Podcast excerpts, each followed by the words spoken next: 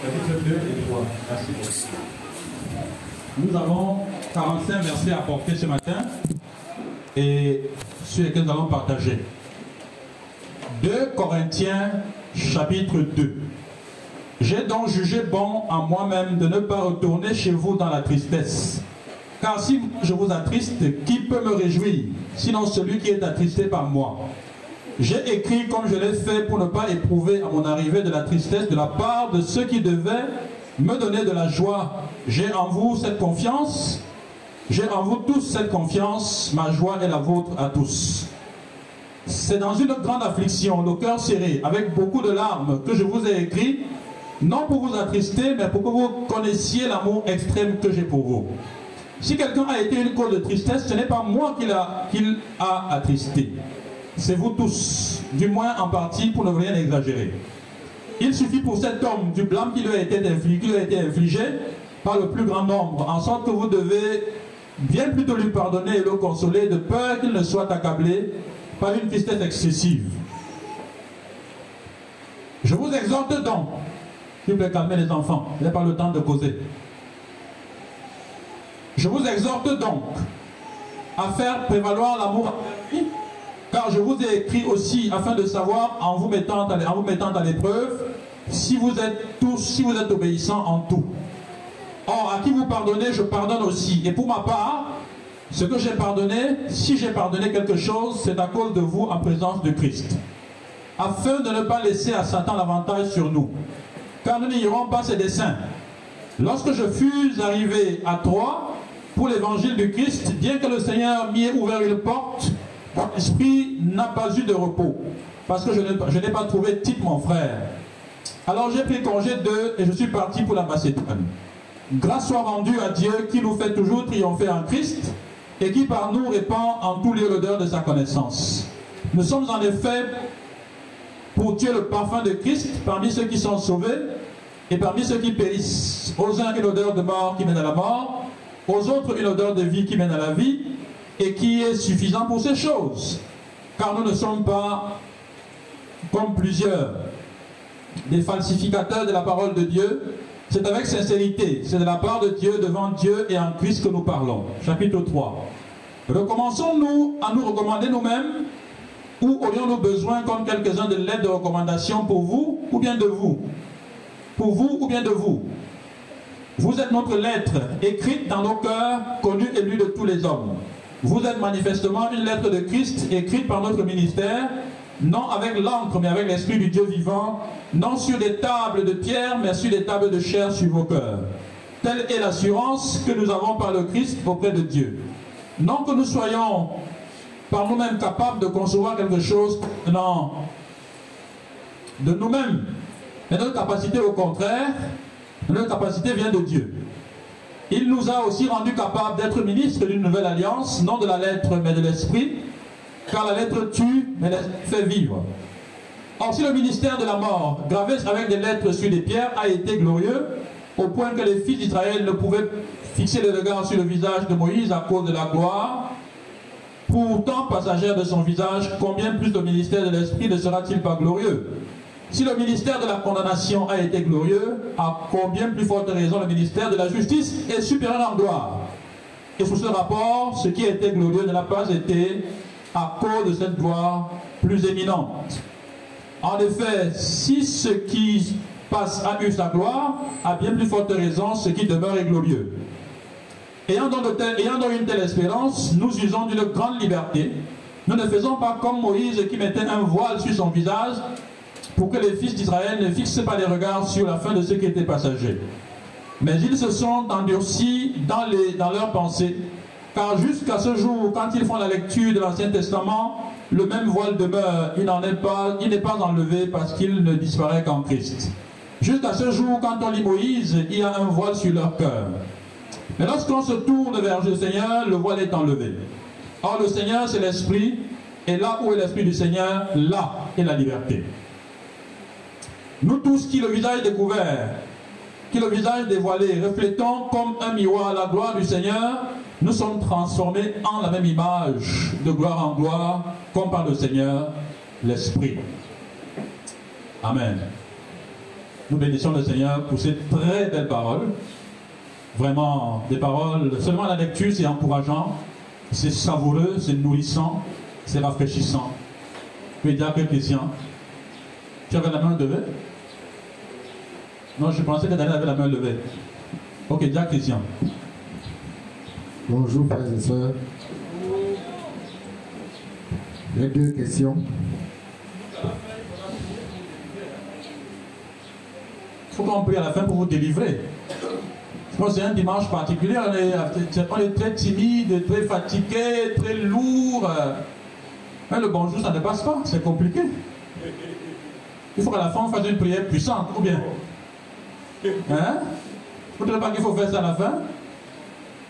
Vas-y, dire. J'ai deux questions. La première, c'est dans le chapitre 2. On va dire les dix premiers versets concernant le pardon.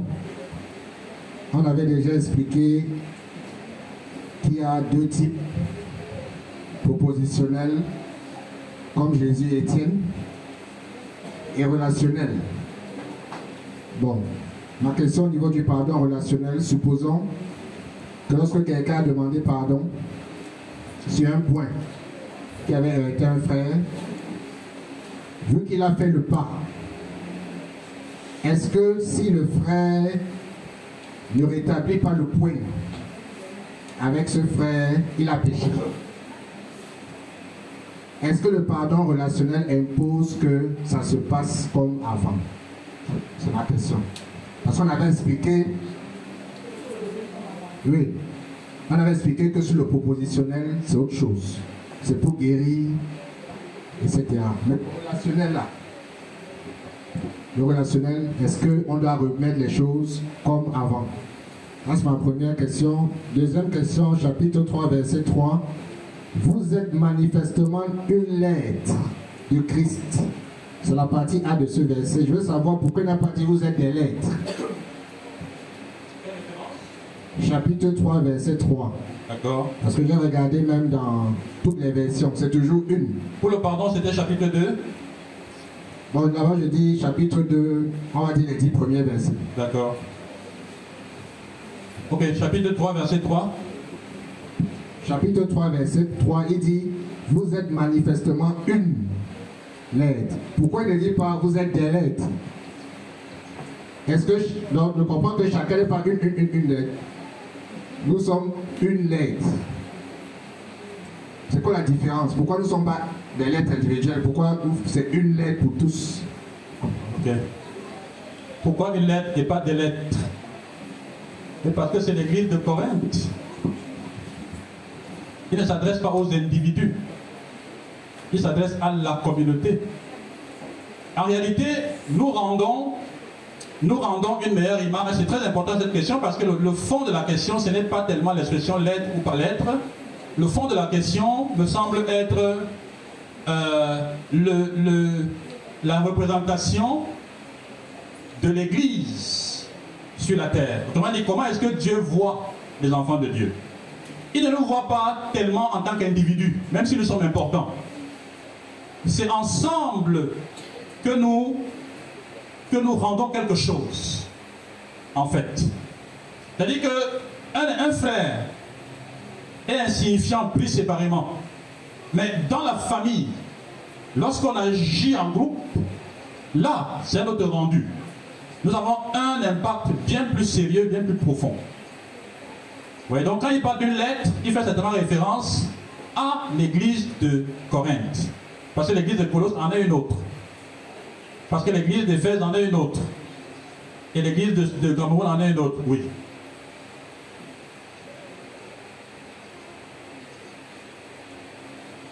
Donc ça veut dire que même quand on parle souvent d'ambassade, oui. on ne doit pas dire que quelqu'un est l'ambassade. Vous, avez déjà vu ça où? Depuis quand elle est ambassadeur d'un pays? Ça existe où? L'ambassade c'est une structure. Vous voyez, donc euh, c'est en tant qu'église que nous sommes euh, ambassades. Excellente question, Jacques, Jacques, Jacques, parce qu'il y a des gens comme ça avec des expressions. Ce sont des francs-tireurs, des vagabonds, qui pensent qu'à eux seuls ils sont. Est-ce qu'une personne peut assurer tous les services d'une ambassade? Voyez-vous, c'est l'église locale qui constitue cette ambassade, ce pied à terre de Dieu dans le ministère qu'elle doit rendre au Seigneur. Et les enfants de Dieu n'existent individuellement que par rapport à l'église locale et pas l'inverse. Amen, amen. Merci beaucoup pour ces questions. Laissez euh, que la sœur Priscilla donne d'abord sa question. Il y a la première question n'a pas répondu à ça. Jacques Chopin, sœur Marie, prenez vos questions en patience. Euh, il parle du pardon relationnel. Je vais replacer la chose euh, dans le contexte qu'il a mentionné. Just wait for a second. Good morning, everyone. Just wait for a second. Wait for a second.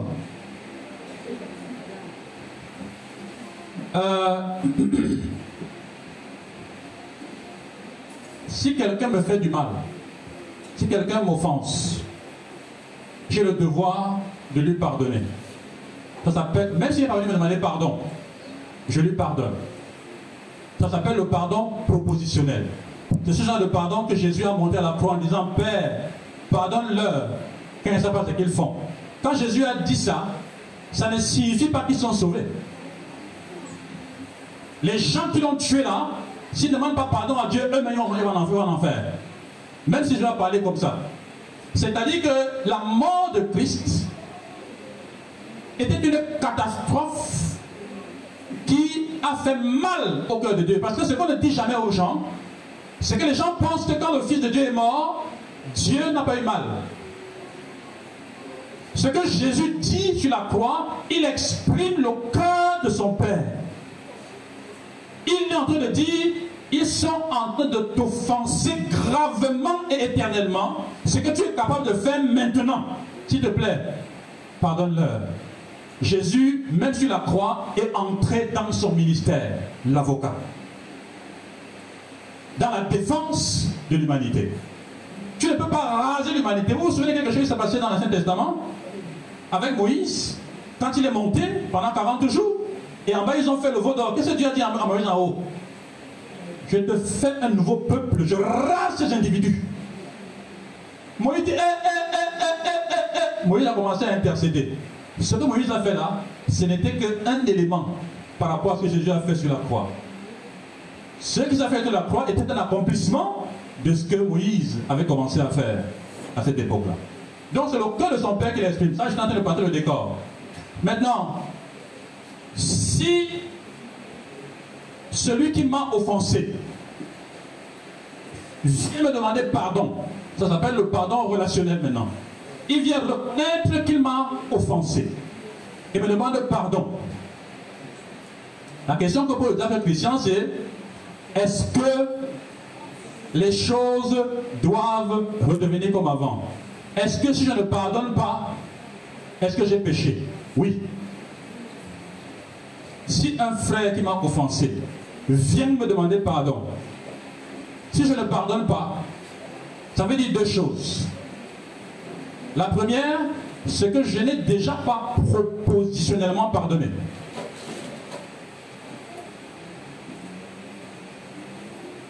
Vous voyez ce que je veux dire? Ça veut dire que quand il m'avait offensé, je n'ai pas obéi à Dieu. Pour lui pardonner d'abord avant qu'il ne vienne. Parce que quand je pardonne à ce moment-là, j'attends qu'il vienne en fait. Et quand il vient, je l'accueille, il dit, je t'avais déjà pardonné.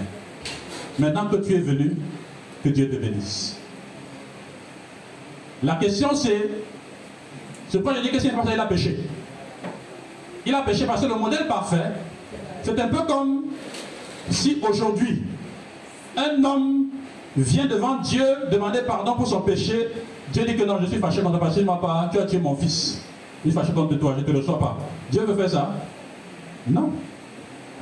Non. Il veut, le pardon est disponible, et si l'homme veut rétablir sa relation avec Dieu par l'évangile, eh bien il vient, Dieu l'accueille. De la même façon, nous, on doit accueillir ceux qui viennent demander, prier, viennent demander pardon. Si on ne le fait pas, on a péché. Est-ce que tout doit redevenir comme avant? Très bonne question. Oui et non. Pour que ça redevienne comme avant, le frère même ayant été pardonné par moi, doit démontrer et gagner ma confiance.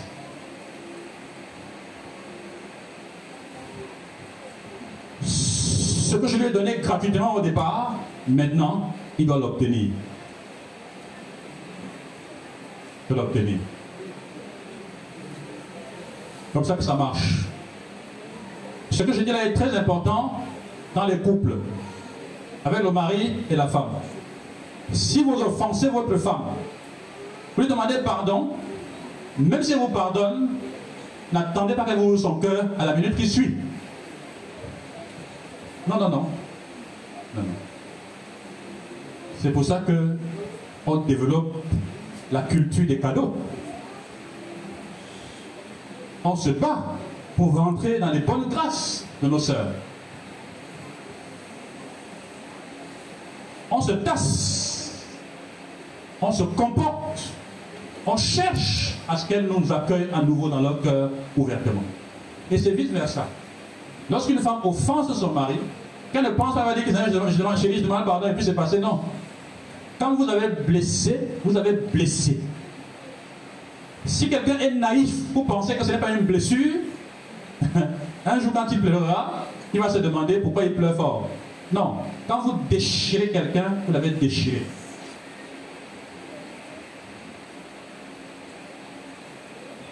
C'est cela. Ça dépend maintenant de celui qui est venu demander pardon.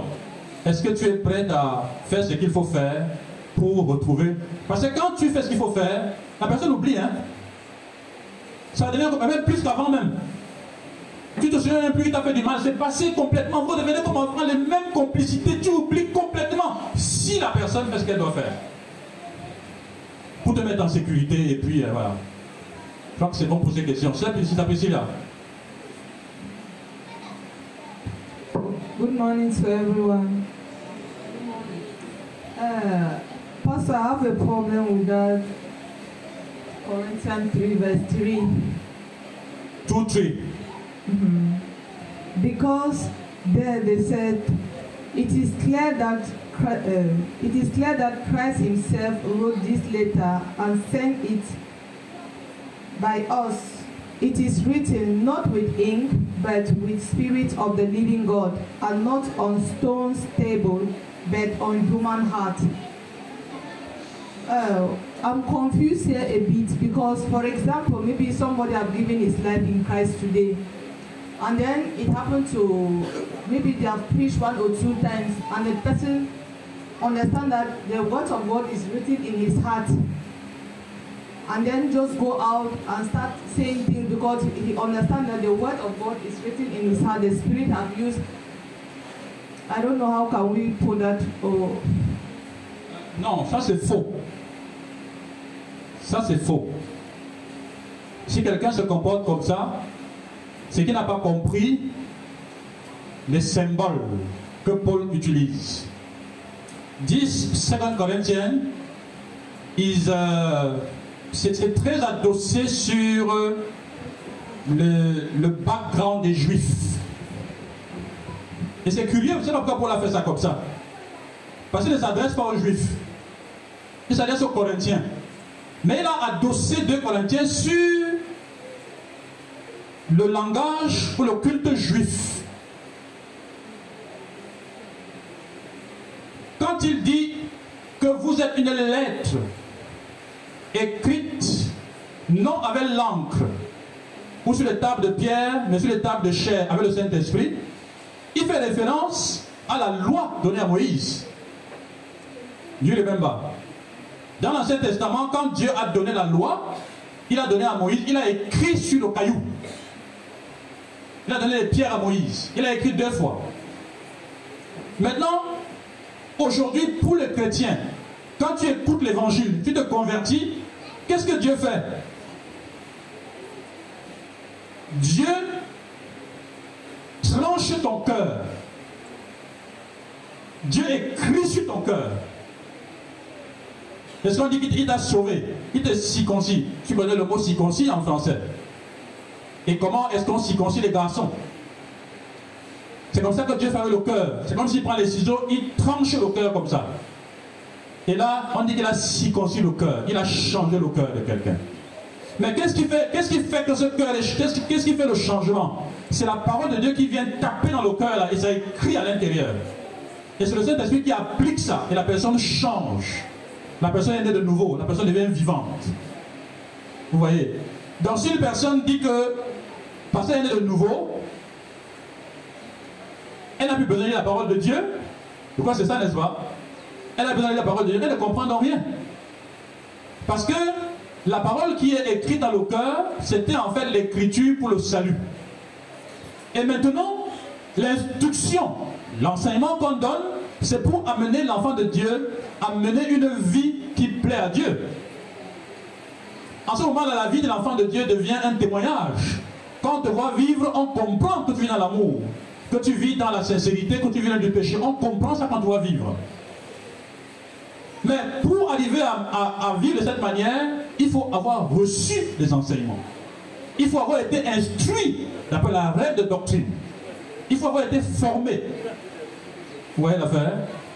Donc celui qui n'est pas la parole de Dieu ne peut pas arriver à être cette lettre écrite du Seigneur Jésus-Christ. Ne peut pas. Oui, dans le même sens. Ça, tu veux appuyer.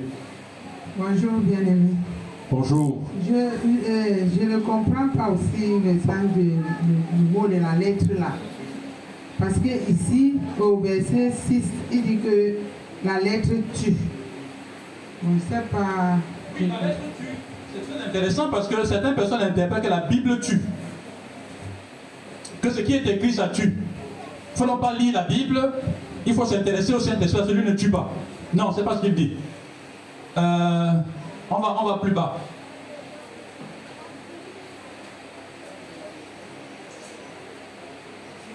Euh, verset 9. Il dit, si le ministère de la condamnation a été glorieux, la lettre tue, la lettre condamne. Il appelle ça le ministère de la condamnation. En fait, il est en train d'exprimer ici le vrai rôle de la loi de Moïse. La loi de Moïse avait pour but non pas de sauver les gens, mais de condamner les gens. De faire comprendre aux gens qu'ils sont mauvais devant Dieu. C'est ça le rôle de la, loi de Moïse. Et il dit que ce ministère a été glorieux. Et ça a fait son temps. Donc la lettre tue, c'est-à-dire qu'en fait, le ministère de Moïse avait pour but de condamner les gens. C'est ça. Donc quand on veut prêcher avec un évangile, mettez la personne devant la loi. La loi va fermer sa bouche.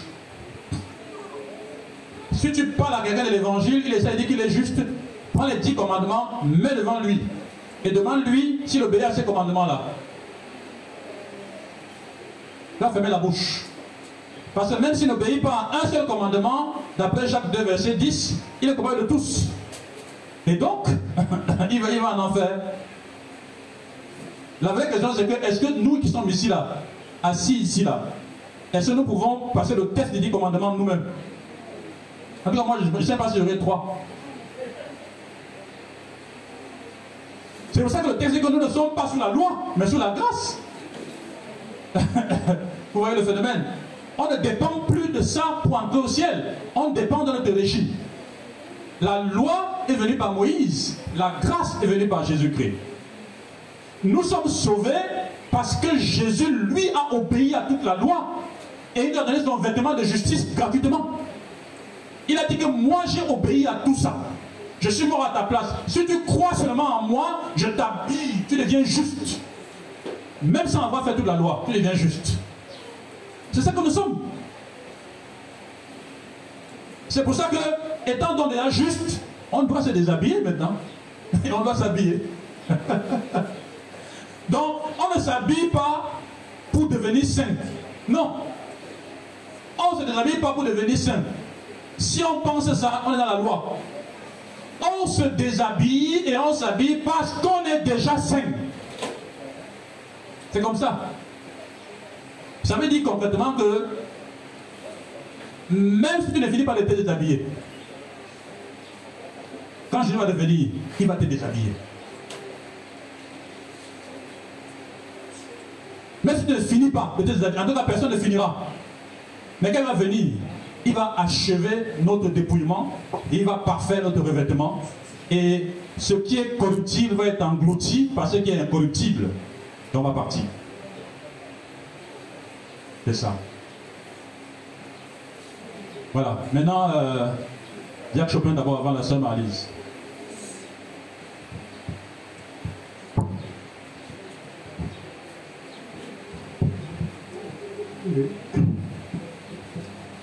Parce que je veux revenir sur euh, la notion de la lettre. Euh, chapitre 3, le premier verset, lorsque l'apôtre Paul parle de, de la lettre là-bas, de la recommandation, euh, je vois ici comme s'il se dépendait contre les Corinthiens. Et ma question est celle-ci. Avant, il en a reçu des lettres pour persécuter l'Église. Mais là, il fait le, il en a refusé des lettres sûrement qui venaient de Jérusalem, selon l'histoire. Et pourquoi condamnerait-il les, Corinthiens qui exigeraient ou bien demanderaient de lui des lettres, une lettre? Et je me pose aussi une autre question. Est-ce que la crédibilité l'authenticité de Paul en tant qu'apôtre, il fallait effectivement qu'il soit reconnu par une tierce, par l'autorité ecclésiastique de l'époque, qui était celle euh, qu'il employait avant, où ce devrait être les, les, enfants de Dieu qui devaient le reconnaître partout. Et c'était possible que cela puisse avoir lieu. Et autre chose, en ce qui nous concerne aujourd'hui, est-ce qu'on peut appliquer cela? Lorsqu'un enfant de Dieu euh, veut aller quelque part, ou bien même un serviteur de Dieu, est-ce qu'il doit être recommandé? Oui, la réponse est oui. Donc, la dernière question, c'est oui. Quand on veut se déplacer en tant qu'enfant de Dieu, il faut être recommandé. Si je ne vous connais pas. Les conditions d'acceptation d'un serviteur de Dieu, s'il n'a pas de recommandation, c'est qu'il soit connu. Qu'il soit connu comme étant un serviteur de Dieu. Non, c'est le, pasteur tel, c'est le docteur tel, on le connaît. On sait que c'est un enfant de Dieu. On le reconnaît et puis on, l'accueille. Mais s'il n'est pas connu, il faut qu'il présente ses lettres. C'est le seul moyen pour l'Église d'exercer sa responsabilité vis-à-vis -vis du peuple qui est présent. Pour ne pas mélanger au peuple quelqu'un dont on ne connaît ni les devants, ni les derrière. Ça, c'est très important. Maintenant, euh, le rapport entre l'apôtre entre Paul qui a reçu des lettres pour aller percer l'Église et le fait qu'il ait besoin de lettres aujourd'hui. De toutes les façons, c'est... Il n'utilise pas l'expression lettre ici de façon euh, positive. Parce que n'est absolument pas contre les lettres de recommandation. Absolument pas. S'il il avait, à l'époque, c'était une pratique courante, une pratique normale que d'agir sur la base d'une autorité particulière. Et le problème, c'est que lui, face à l'église de Corinthe, c'est une église qu'il a fondée. c'est une église qu'il a fondée. Et certains apôtres sont venus se disant super apôtres, parce que Paul avait des problèmes de santé. Paul était quelqu'un de frêle, il n'était pas, robuste, comme euh, Barnabas, qui était vraiment grand. Vous allez me demander comment on sait ça? Oui, parce que quand ils étaient à Malte, on a appelé Paul Jupiter et Barnabas Zeus. Dans la mythologie grecque, Jupiter est très petit comme ça. Il est maigrichon comme ça. Mais quand Jupiter ouvre la bouche, mon vieux, c'est la parole de feu qui sort. Zeus, par contre, est vraiment costaud, il est gigantesque. Donc d'associer Barnabas à Zeus et Pierre et Paul à Jupiter, ça tire un peu l'aspect physique de Paul, l'aspect physique de Barnabas. Cela étant dit, Paul était méprisable dans son apparence. Si vous le voyez, vous ne pouvez même pas reconnaître que c'est un apôtre. Non, non, non. Mais quand il commence à enseigner, à édifier, à encourager, vous ressentez quelque chose qui sort de cet homme, qui, construit des vies construit des gens, il dit, mais ça, c'est quel individu ça? Mais quand il est comme ça, il est pendant ça, c'est un point le bousculer, il tombe, il est faible, il ne parlait pas fort. Sa parole était toujours faible. Faible. Mais ce qu'il dit aux Corinthiens, il dit que tel je suis dans mes paroles, tel je suis dans mes actes. Parce que suis parmi vous, je n'ai l'air de rien. Mais ce que je fais comme comportement, c'est exactement ce que je dis. Donc la force de mes actions est égale à la force de mes paroles.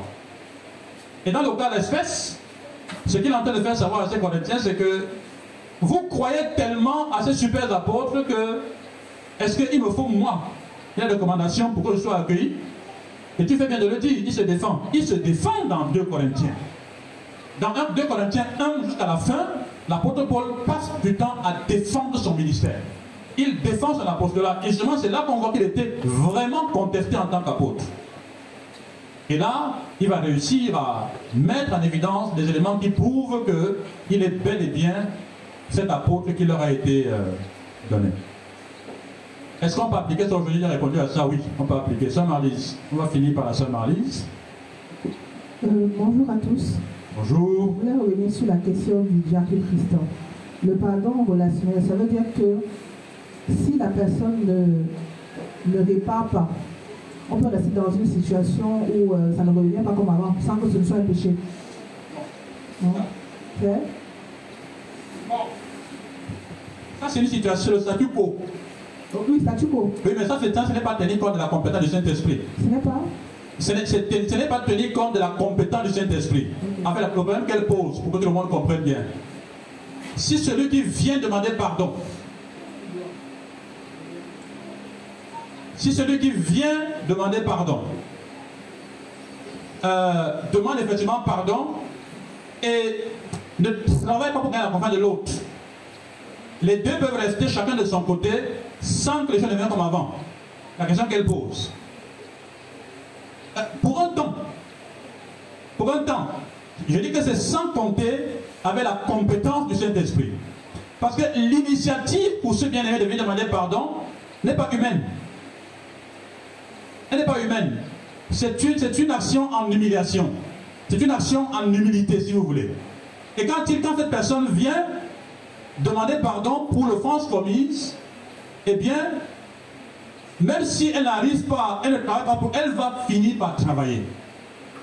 Et vous allez retrouver la confiance qu'il faut tant que vous vivez ensemble. Euh, il faut dire autre chose là-dessus. La personne qui est offensée, même si elle vous pardonne, elle a été blessée. Elle a été déchirée. C'est une blessure qui doit cicatriser. C'est une blessure qui doit cicatriser. Le pardon propositionnel vous détache des effets qui aggraveraient cette blessure. Quand vous pardonnez avant que vous demandez pardon, vous engagez le processus de guérison personnelle et vous n'êtes plus comptable de la personne. Je dois préciser une chose en passant sur la question. Si quelqu'un vous fait du mal, vous ne pardonnez pas. Vous bloquez Dieu pour vous-même. Parce que si Dieu frappe la personne, il vous frappe aussi. Il faut bien intégrer ça. Si Dieu châtie la personne, il vous châtie aussi. Parce que vous l'avez mis en prison et vous êtes son gardien de prison. La pluie tombe sur lui, ça tombe sur vous. Donc quand vous fait du mal, vous lui pardonnez sincèrement, vous sortez des menottes, vous le laissez sur la pluie, vous quittez. Ça commence à guérir chez vous. Mais quand vous voyez la personne en question, vous avez peur de lui faire confiance à nouveau. Vous ne savez pas comment elle va réagir. Mais si la personne vient vous demander pardon, c'est déjà un pas intéressant qui va parachever la guérison chez vous. Vous allez guérir, cicatriser, au point de ne même plus sentir mal à moi la personne. Vous savez qu'il y a des frères, on a vu ça en assemblée ici. Frère, lève-toi un peu, lève-toi, Roderick. Il est là, on fait la scène comme ça. Euh, viens, viens mon petit, viens. Tiens-toi là-bas, laisse là-bas, là-bas. Je suis ici. Entre aller là-bas aller là-bas, qu'est-ce qui est plus loin? Hmm? Vous voyez des frères. Moi, je suis ici, quoi J'ai souvent vu ça. Vous voyez un frère? Je ne sais pas avait l'autre. Il le regarde comme ça. Atawale, Atawale, Atiwa Yesu.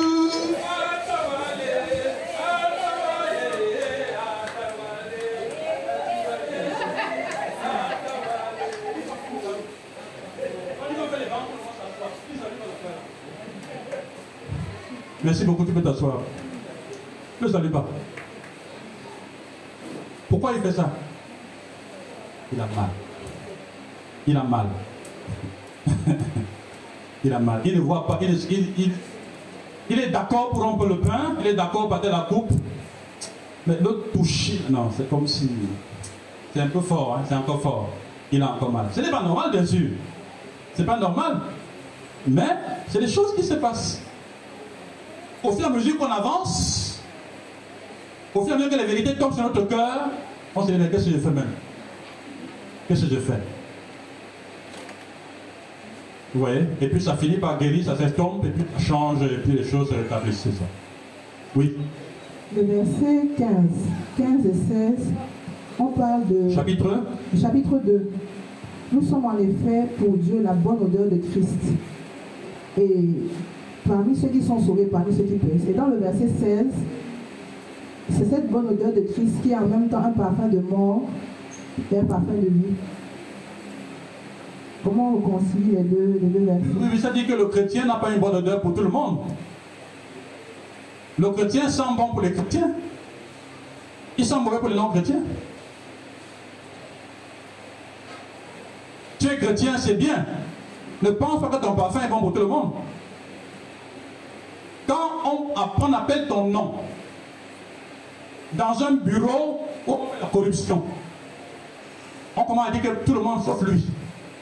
Il a fait quoi? On ne veut pas, c'est tout. Allez, pourquoi tu ne comprends pas quoi on ne veut pas? Pourquoi ils font ça? Parce que ton nom évoque la vérité, la droiture, le désintérêt, la justice et certainement la famine pour eux pour les voleurs. C'est vrai ou pas? Quand tu arrives, tu bloques toutes les portes. C'est compliqué. Tu n'es pas de bon, tu n'es pas, tu n'es pas le bienvenu pour tout le monde. Non, non, non, non, non. Mais pour les chrétiens, tu es une bonne odeur, tu es bien accueilli, bienvenu. C'est pourquoi je voulais vraiment encourager les bien-aimés qui sont, qui sont en entreprise à être très prudents.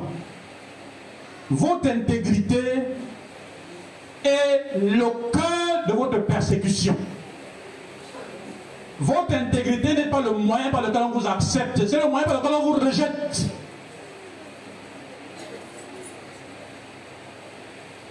Si vous pensez que c'est parce que vous êtes juste, vous êtes droit, vous êtes honnête quand on vous accueille, non, vous, n'êtes pas tombé sur les vrais corrompus. Les gens sans foi ni loi. Ils ne vous détestent pas pour autre chose. Quand vous poussez loin, il dit que c'est parce que tu es droit que je te hais. Il te le dit en face. Votre intégrité n'est pas toujours votre atout, mais c'est votre bénédiction. C'est votre gloire. C'est à cause de ça que la persécution est déclenchée. Et à cause de rien du tout. C'est cela. Une autre question, on va s'arrêter là. Il vous a été fait la grâce non seulement de croire en lui, mais aussi de souffrir pour lui. Le bon et le mauvais. Ce n'est pas que quand c'est bon, je crois en lui, quand c'est mauvais, je démissionne. Il n'y a pas de souffrance, non. Dans votre quartier, si, si vous cherchez, il est en train de faire les choses dans le voisinage, vous avez prié, ça s'est gâté, il a perdu 600 000, 1 million. Le matin, il engage les choses sur votre tête, physiquement. Vous savez ce qu'il va dire à votre sujet? Et va vous taxer de sorcier. Le sorcier va vous accuser de sorcellerie. Alors que vous ne savez même pas comment on fait ça. Ni rituellement, ni même non rituel. Vous ne savez même pas comment on fait. Notre intégrité est bien pour les chrétiens et mauvais pour les non-chrétiens. Dans tous les cas, c'est bien pour Dieu. Amen, amen. Euh, Sœur Christiane va remercier le Seigneur pour euh, ce partage.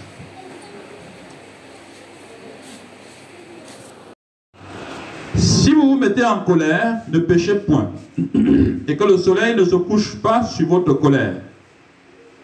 Et ne donnez pas accès au diable. Que celui qui dérobe ne dérobe plus, mais plutôt qu'il travaille en faisant de ses mains ce qui est bien, pour avoir de quoi donner à celui qui est dans le besoin. Qu'il ne, porte, qu'il ne sorte de votre bouche aucune parole mauvaise, mais s'il y a lieu, quelques bonnes paroles qui servent à l'édification et communiquent une grâce à ceux qui l'entendent. N'attristez pas le Saint-Esprit de Dieu par lequel vous avez été scellés pour le jour de la rédemption. Que toute amertume, toute animosité, toute colère, toute clameur, toute calomnie, toute espèce de méchanceté disparaissent du milieu de vous. Soyez bons les uns envers les autres, compatissants, vous pardonnant réciproquement, comme Dieu vous a pardonné en Christ. Amen. Ça fait 16 versets, c'est un très beau texte. Alors, le message de ce matin, je l'ai intitulé Comment dire au quartier À chacun son couloir. À chacun son couloir. Sur quel couloir est-ce que tu marches? Nous n'avons que deux couloirs sur la terre. Et ce texte nous présentera les deux couloirs. Et de façon tout à fait particulière, il dit et il s'intéresse uniquement à ceux qui marchent dans le couloir qui l'intéresse, lui Dieu. Il ne parle pas de l'autre couloir. Il nous donne néanmoins une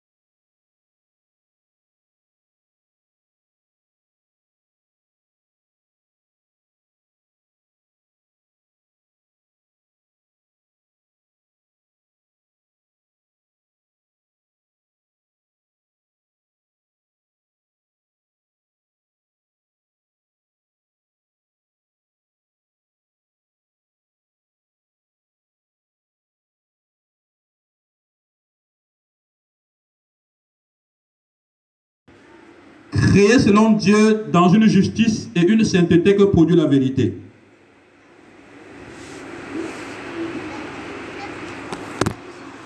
Je voudrais prendre ça au niveau du début où il dit Et si, conformément à la vérité qui est en Jésus, c'est en lui que vous avez été instruits à vous dépouiller par rapport à votre vie passée du vieil homme qui se corrompt par les convoitises trompeuses, à être renouvelé dans l'esprit de votre intelligence et à revêtir l'homme nouveau, créé selon Dieu dans une justice et une sainteté qui produit la vérité.